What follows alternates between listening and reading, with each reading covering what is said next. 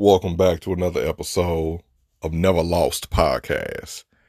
If you want to email the show, I would greatly appreciate it if you would direct that email to nevahlost@gmail.com. That is nevahlost@gmail.com. As Stephen A. Smith would say, the great Stephen A. Smith would say, Dion Waiters needs to stay off the weed. Why do I say that?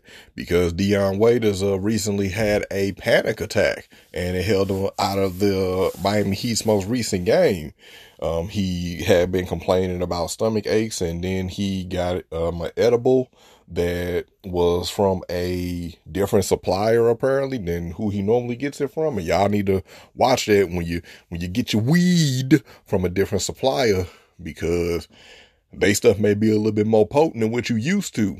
You introducing something totally new to your system, a new strain maybe.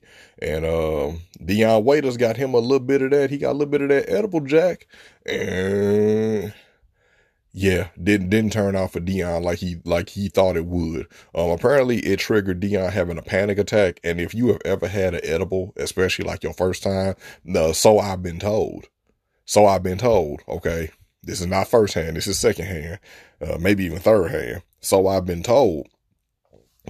When you ingest those edibles, at least the first time, maybe the first couple times, it's going to make you kind of like feel like a way, because it's a different kind of buzz that you getting that maybe you ain't used to. Apparently Dion Waiters had a panic attack, which I can see that happening, because I mean, so I've been told you go through like those kind of like that. It's almost kind of like a fever dream, but worse. If you've ever had fever dreams, it's worse. Like that stuff will have you thinking that like, so I've been told that you go through, that you're going through, that you may be like laying somewhere dead or whatever, and just be like hallucinating all of the whole being alive thing. So I've been told. But, yeah, man, prayers to Dion. You know, panic attacks, I don't wish on nobody. I mean, I've had to deal with panic attacks in all seriousness.